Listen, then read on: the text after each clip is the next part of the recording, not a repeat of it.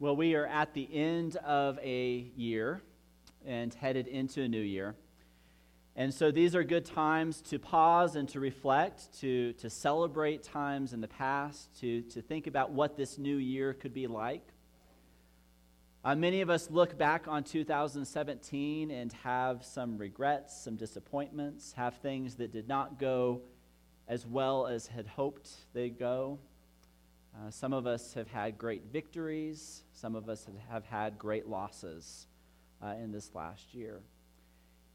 And so, one of the things that, that we are called to do as people of God is to be content in the things that we have,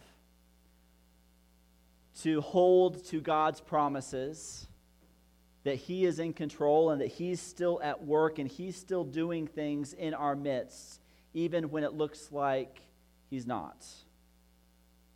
And so sometimes we find ourselves in seasons of waiting. Uh, sometimes we find ourselves in times where we have very clear answers. But it's good to pause and think about these things. Paul is in prison when he writes this letter to the Philippians. And he's writing this this letter from a setting that none of us can truly understand or appreciate or experience. That here he is in chains for the sake of the gospel, and he is writing this letter to this church. And he has this incredible message for them a message that says, Be joyful, be content God's got this. And so this morning, we're going to read Philippians. If you would like to follow along, we'll be in Philippians chapter 1, verse 1. Or you can just listen as we hear these words of Paul directed to this church a church that could be just like our church, a message that is just as relevant for us today as it was for them then. Paul and Timothy, servants of Christ Jesus, to all the saints of Christ Jesus at Philippi, together with the overseers and deacons, grace and peace to you from God our Father and the Lord Jesus Christ. I thank my God every time I remember you. In all my prayers for all of you, I, I always pray with joy because of your partnership in the gospel from the first day until now. Being confident of this, that he who began a good work in you will carry it on to completion until the day of Christ Jesus. It's right for me to feel this way about you, since I have you in my heart. For whether, whether I am in chains or defending and confirming the gospel, all of you share in God's grace with me. God can testify how long for all of you with the affection of Christ Jesus. And this is my prayer that you that your love may abound more and more in knowledge and depth of insight so that you may be able to discern what is best and that you may be pure and that you may be blameless until the day of Christ filled with the fruit of righteousness that comes through Jesus Christ to the glory and praise of God. Now, I want you to know, brothers and sisters, that, that what has happened to me has really served to advance the gospel. As a result, it has become clear throughout the whole palace guard and to everyone else that I am in chains for Christ. Because of my chains, most of the, the brothers and sisters in the Lord have been encouraged to speak the word of God more courageously and more fearlessly. It's true that some preach Christ out of envy and out of rivalry, but others out of goodwill. The latter do so in love, knowing that I am put here for the defense of the gospel. The former preach Christ out of selfish ambition, not sincerely, supposing that they can stir up trouble for me while I am in chains. But what does it matter?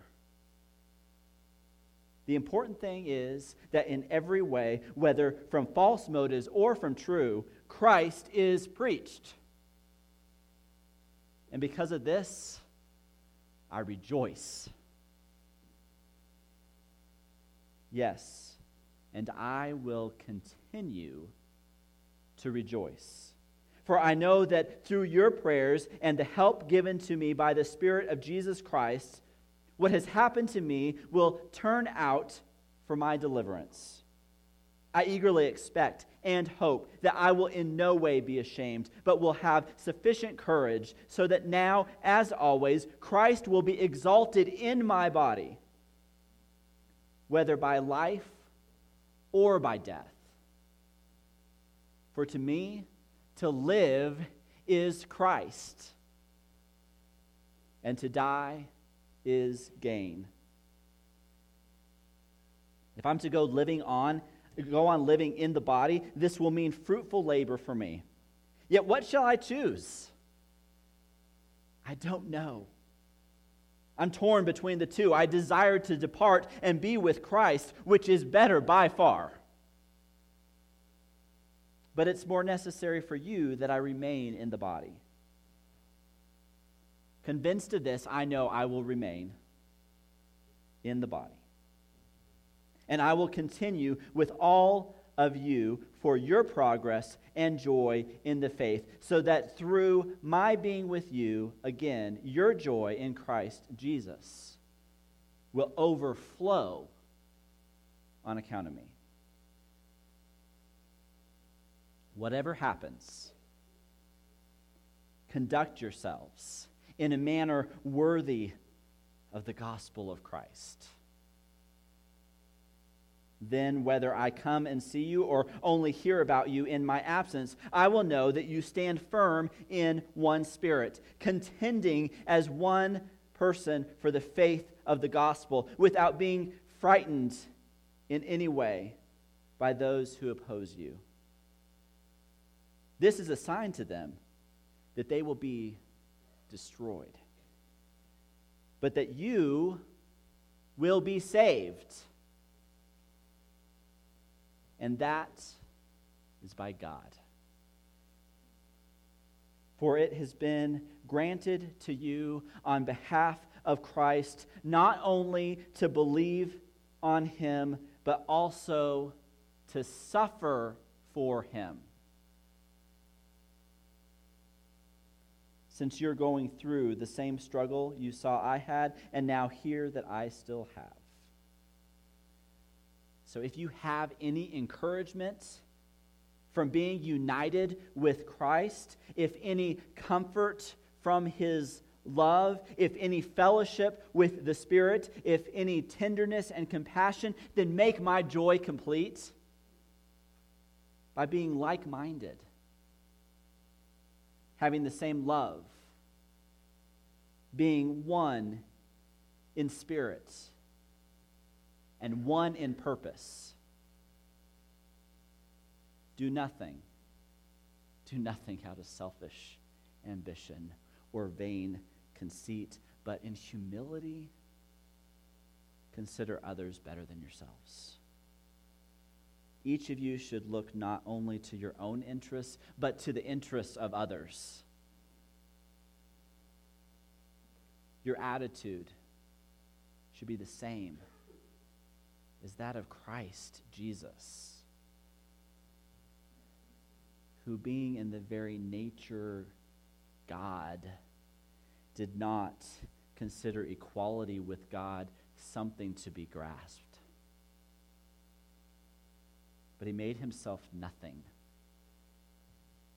taking the very nature of a servant, being made in human likeness, and being found in appearance as a man, he humbled himself and became obedient to death, even death on a cross. Therefore, God exalted him to the highest place and gave him the name that is above every name, that at the name of Jesus every knee should bow in heaven and on earth and under earth.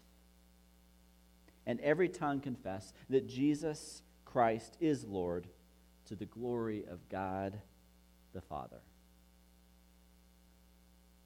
Therefore, my dear friends, as you have always obeyed, not only in my presence, but now much more in my absence. Continue to work out your salvation with fear and trembling. For it is God who works in you to will and to act according to his good purpose. Do everything without complaining or arguing, so that you may become blameless and pure. Children of God without fault in a crooked and depraved generation, in which you shine like stars in the universe. As you hold out the word of life, in order that I may boast on the day of Christ that I did not run for labor or labor for nothing. But even if I am being poured out like a drink offering on the sacrifice and service coming from your faith, I am glad and rejoice with all of you. So you too should be glad and rejoice with me. Finally, my brothers and sisters, rejoice in the Lord. It's no trouble for me to write the same things to you again, and it is a safeguard for you. Watch out for those dogs, those men who do evil, those mutilators of the flesh, for it is we who are we who are the circumcision, we who worship the Spirit of God, who glory who glory in Christ Jesus, and who put no confidence in the flesh. Though I myself have reason for such confidence. If anyone else thinks he has reason to put confidence in the flesh, I have more. Circumcised on the eighth day of the people of Israel, of the tribe of Benjamin, a Hebrew of Hebrews, in regard to the law, a Pharisee, as for zeal, persecuting the church, as for legalistic righteousness, faultless. But at whatever was to my profits, I now consider loss for the sake of Christ. What's more, I consider everything a loss. Everything a loss compared to the surpassing greatness of knowing Christ Jesus my Lord, for whose sake I have lost all things. I consider them rubbish, that I may gain Christ and be found in him, not having a righteousness of my own that comes from the law, but that which is through faith in Christ, the righteousness that comes from God and is by faith. I want to know Christ and the power of his resurrection and the fellowship of sharing in his sufferings, becoming like him in his death, and so somehow to attain to the resurrection from the dead. Not that I've already obtained all this or have already been made perfect, but I press on to take hold of that for which Christ Jesus took hold of me.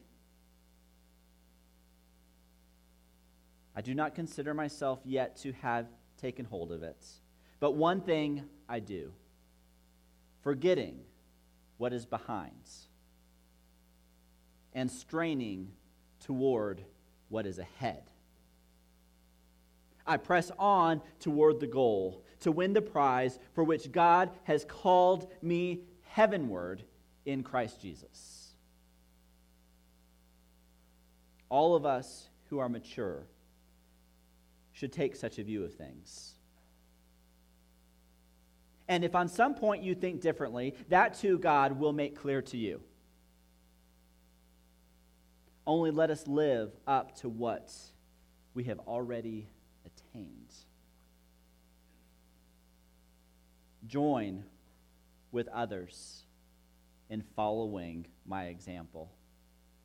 And take note of those who, who live according to the pattern we gave you. For as I have often told you before, and now say again, even with tears, many live as enemies of the cross of Christ.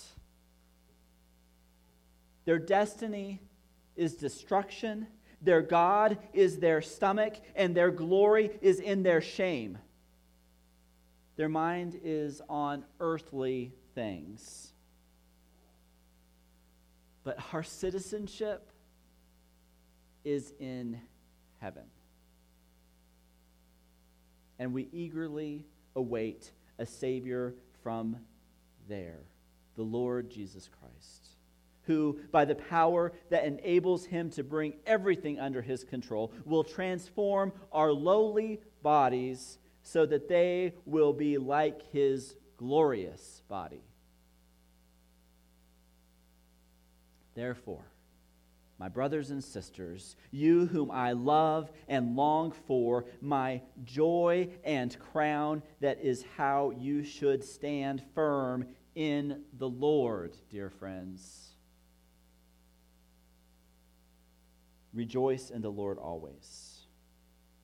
I will say it again. Rejoice. Let your gentleness be evident to all. The Lord is near. Do not be anxious about anything, but in everything, by prayer and petition, with thanksgiving, present your requests to God. And the peace of God, which transcends all understanding, will guard your hearts and your minds in Christ Jesus. Finally, whatever is true, whatever is noble, whatever is right, whatever is pure, whatever is lovely, whatever is admirable, if anything is excellent or praiseworthy, think about such things whatever you have learned or received or heard from me or seen in me, put it into practice, and the God of peace will be with you. I rejoice greatly in the Lord that at last you have renewed your concern for me. Indeed, you have been concerned, but you had no opportunity to show it. I'm not saying this because I am in need, or I have learned, for I have learned to be content, whatever the circumstances. I know what it is to be in need. I know what it is to have plenty. I've learned the secret of being content in any and every situation, whether well fed or hungry, whether living in plenty or in want.